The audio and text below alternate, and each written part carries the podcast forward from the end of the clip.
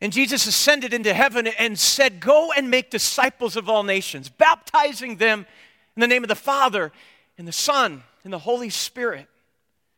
And he did promise that the time would come where the Spirit would be outpoured. And it was, just as he said. And what do we do with it? You know, one of my favorite stories of all time, as many of you know, I love stories, is a true story about Larry Waters. Uh, some of you have heard it before. Larry Waters, back in 1987, truck driver living in Los Angeles, California, had something to say. But it didn't start that way. He was just bored. He, he didn't know what to do with an afternoon that he had on his hands, so he went shopping, as it were. He might even call it a, a little bit of retail therapy. He, he went and he bought some strange things. He went to an Army surplus store, he went to a Home Depot, he Uh, he went to a rental place as well for party favor kind of things and came back to his house and he assembled what was his plan. It all involved a lawn chair in his backyard. He staked it down. He tied ropes to the lawn chair. He, he got some milk cartons that he had been storing up in the garage, filled them with water, tied them to the chair. He tied the ropes then to a large uh, weather balloons that he then had pumped up with helium tanks that he had rented from the rental store. And there they were hovering over the, the chair, 40 of them in all. And then Larry went inside, got a cooler, and filled it with some adult beverages and peanut butter and jelly sandwiches, grabbed his pellet gun, and there's a reason for that, I'll share in a moment, and sat in the chair, uh, belted himself in, and then told his girlfriend to cut him loose. Now, his plan was um, to go and hover about 100, 150 feet above the backyard neighborhood and just get a different view of things. Well, the thing was, is when Larry Waters did this, not only did the balloons propel him up in the air, they propelled him into fame and glory. Short lived, but he did the, the talk show circuit for a while, and here's why. Larry didn't go up 150 feet or 100 feet. He actually shot up to 10,000 feet. And, from the, the height of 10,000 feet, hanging on for dear life, the, the pellet gun, which was going to be his source of regulating his altitude by popping balloons along the way, was useless because he didn't want to let go. And, and, and the idea of, of, of untying some of the milk cartons to let them, uh, the ballast, well, that didn't make sense because he only wanted to go further down, not up. And, and I take you back to the fact Larry Waters lived in Los Angeles, California, which is also home of Los Angeles International Airport. Now, being that high up in the air, the, the planes that were circulate, circulate, or circulating, uh, waiting for, for, uh, to land, radioed down to the control tower, and they says, "You're never going to believe this, but there's a guy up here in a lawn chair." Folks, this really happened, and and I always think about can you imagine, you know, you're, you're on vacation with your family and you look out the window and, and you're thinking, hey, we're going to Disneyland and we're going to go p- check out Hollywood. And hey, mom, look at the guy in the chair. And, and mom or dad says, we're definitely in California, aren't we? And haha. Anyway, so finally, after three hours, Larry like drifted out over the water, and then the winds thankfully pushed him back in, and he crash lands in a neighborhood uh, surrounded by police cars and reporters that were ready to hear anything they could and take in this story. This had created quite a buzz in the Los Angeles uh, area because they shut down the airport during those three hours. And finally, uh, a reporter got a chance to just ask him one question before he was being wheeled away. And they simply asked him, Why'd you do it, Mr. Waters? And this is what he said Because you can't just sit there, folks. I love that. I'm not suggesting you go do that, but I love that way of living because you can't just sit there. It's one of my favorite stories of all time, and because I think it teaches us something very appropriate today. What do we do with what we have seen and what we have heard? Can we sit there? And just continue to go through the motions of daily life, uh, you know, waking up every morning, having our same cup of coffee, staring at the same view out the backyard or the front yard or front porch, going to work or, or reading the newspaper or spending our day on the golf course or going out to work out and, or going to the store and the grocery store and, and, and going through the motions of life with our family and friends when we realize that life, eternal life, is on the line for those who don't know Jesus. How can we just sit there when our God has said, You will be my witnesses when the Spirit comes on you? Do you have the Spirit of God today? I mean, by nature of our baptism as children of God, the answer I thought might be a little more resounding Yes. And, do we have the same spirit that the disciples had back in the early days of the church? The answer is same spirit, alive and well. But what do we do with that Spirit of God in our lives? Well, I know how this goes. So Jesus says, You will be my witnesses. And this is how we take that. We say, I know what he meant by that. By me being nice to people, Jesus will come to be known in their lives. They'll know Jesus through my niceness. And, and you know what? Not to under, underplay what Jesus said, you know, they will know you are my disciples by the way you love one another. Very important, absolutely. But Jesus didn't say, that's it. he said, You will be my witnesses when the Holy Spirit comes on you. You'll be my witnesses in, in, Jerusalem and Samaria and Judea and to all the ends of the earth. He, he said, The Holy Spirit will come on you. You will be my witnesses. He didn't say, just go out and be nice. You notice there's a lot of nice people. They live around us. They might even live in your neighborhoods. They might work where you work. They might go to the same country club you spend time in. They might uh, spend time at the, the same uh, uh, card group you get together with playing bridge. They, they might be in, in, uh, in the same golf league with you. These are people who are very nice. Lots of nice people these days. But what I've found is not everybody who's nice knows Jesus. And there's a lot of people who don't know Jesus who are very nice. If that's the plan to share Jesus with the world, well, how's that working for us to simply be nice? When our God has called us to something even greater than that. I love what, what Peter says about this when he says it. He, he, says, you know, always be prepared to give an answer for the hope that you have and do so with gentleness and respect. This is Peter who had received the Spirit of God, and we see that played out on that first Pentecost as the promised Spirit of God comes on that early church. And it says there, as, as we read it today, and, and there they are, the disciples are gathered, the Spirit comes, this loud rushing wind, and, and they are enabled to speak. Not be nice, they, they were able to speak.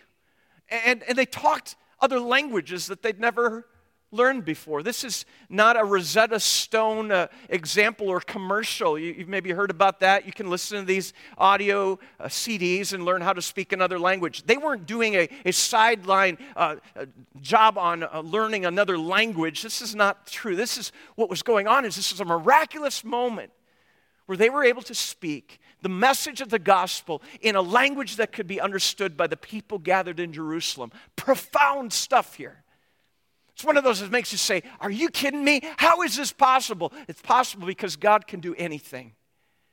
And God used uneducated fishermen who probably had lots of tattoos and, and spent a lot of time just out swearing at times because that's the kind of people Jesus called, people we wouldn't expect who were outside looking in. Jesus called them by name and he empowered them with the Spirit to speak the language of the people and to proclaim with their words salvation through Christ. So much so that the thousands gathered there in Jerusalem that day, it got their attention. And they call out, they say, What must we do to be saved? And that's when Peter, Peter, who often says the wrong things at the wrong times, said the right thing in the right time, in the right way, because the Spirit of God had taken over his life.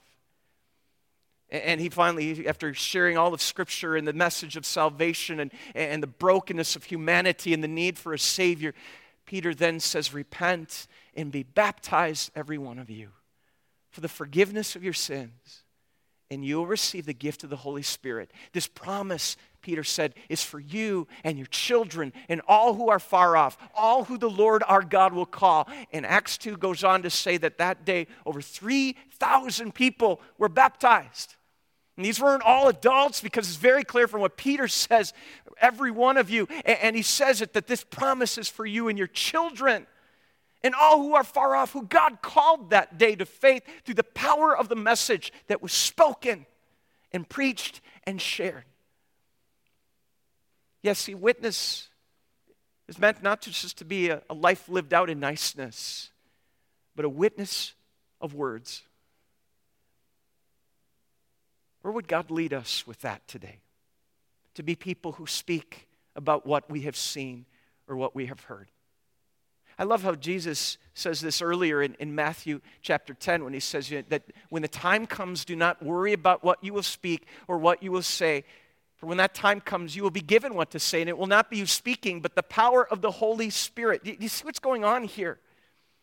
Is that when God opens our minds and hearts and we quit resisting and saying, Well, that's not my thing. I don't talk about Jesus. That's for other people to do. That's for pastors and people like that. And yet you look at the early church and you realize, yes, the disciples weren't able to speak, but we find out as the early church goes out, it's not those early apostles, it's the church, believers that are coming to faith day by day, who are going out and speaking about what they had seen and what they had heard. And it was making an impact. You know, today when you go out for brunch later, imagine when your, your, your server comes to the table and, and uh, you're ready, you've given your, your order, and, and then you, you, you just pause and you say, Lord, what, what would you have me say here? She seems like she's having a really bad day, or he looks like he's he's maybe been over, overwhelmed and you just you sense it and you, you simply say lord what would you have me do here? And, and imagine just simply saying hey we're about to pray for our meal. We're praying people is there anything we can lift up for you in your life today? It's amazing where that kind of conversation or question can go in, in showing love and concern and care and sharing jesus with people. Maybe it's Rather than just going through the motions of playing golf this week, you, you have an opportunity to have a conversation and not just sit there, but rather God would open a spiritual conversation about Jesus. Or uh, maybe it's with a family member this week that you know has been really struggling or has a lot of questions and you've been avoiding the topic. Could it be God has put you in their life for just such a time as this to speak about what you have seen and what you have heard in your life, in God's faithfulness, in His love? And, and to realize in that moment, it will not be you speaking, but the power of the Holy Spirit speaking through you. The same powerful spirit that enabled uneducated people to speak languages they'd never known. God might be asking you to speak a language you do know. But just take a step of faith and to say, Lord, give me the words today. What could happen? Some years ago, I've shared this before. It's my favorite example. I met a guy by the name of Bill. Uh, Bill was on a mission trip that I was on to Sri Lanka after the tsunami hit Indonesia back in, I think it was around 2003 or so, like somewhere in there. And, and we were there, and I, Bill was my roommate. He was a retired guy, um, and uh, he had recently, just before that, some months before, lost his wife. And uh, he had shared a big part of that story with me as, as we were getting to know each other on the trip. And um, one of the things Bill told me is, is he just loved to work and, and use his hands and his time to serve Jesus. And it, it, was powerful. And you could see, I mean, when we'd unload the truck at, at every mission site, he was like the first one in line to, to lift heavy stuff and, and uh, just loved to serve. And, and God had given him a heart for that.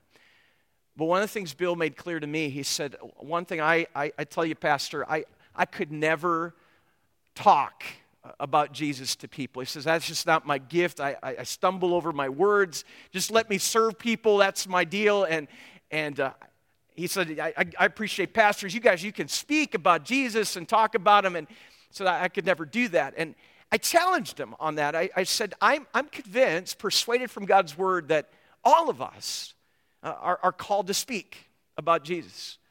And, and uh, he's like, I, but I could never do that. I'd say the wrong thing. And I said, you know, but, and I reminded him of God's word. He says, when the time comes, Jesus said, it, it will not be you speaking, but the power of the Holy Spirit speaking through you.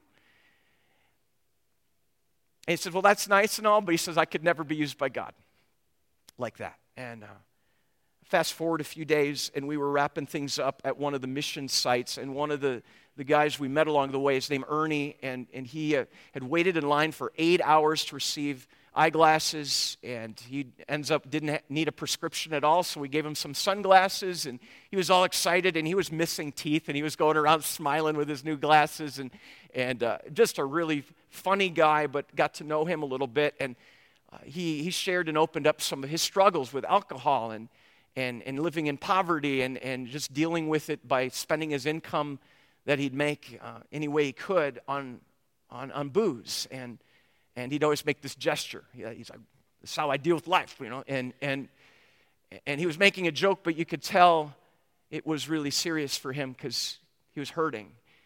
And uh, we had had opportunity to talk with him, but the one day when finally he was gone and we didn't know where he went. And our, our last night they were on the beach. It's, it's maybe 10 o'clock at night. We walked down to the beach one last time uh, in, in Sri Lanka there. And, and I remember it was moonlit. It was, it was just kind of glistening off of the water that was, was churning in, and there were crabs running everywhere. I just have this memory of that. It was just b- bizarre. And we were laughing at the crabs. And then all of a sudden, out of the darkness, Wah! And, and it's, it's Ernie, and we're like thinking we're getting mugged, and, and we're in a, another country, and, and he's laughing, and we could see his, his couple teeth that he had kind of glistening in the moonlight, and, and we're like, Ernie, and we're giving him big bear hugs. We're like, we're so glad to see you. And, and then I sensed the time was right, and, and I said, Ernie, we haven't shared this with you, but uh, we came all the way from the United States not to give people eyeglasses. We, we actually came for a bigger reason, and that was to share Jesus with people. And, and our prayer has been that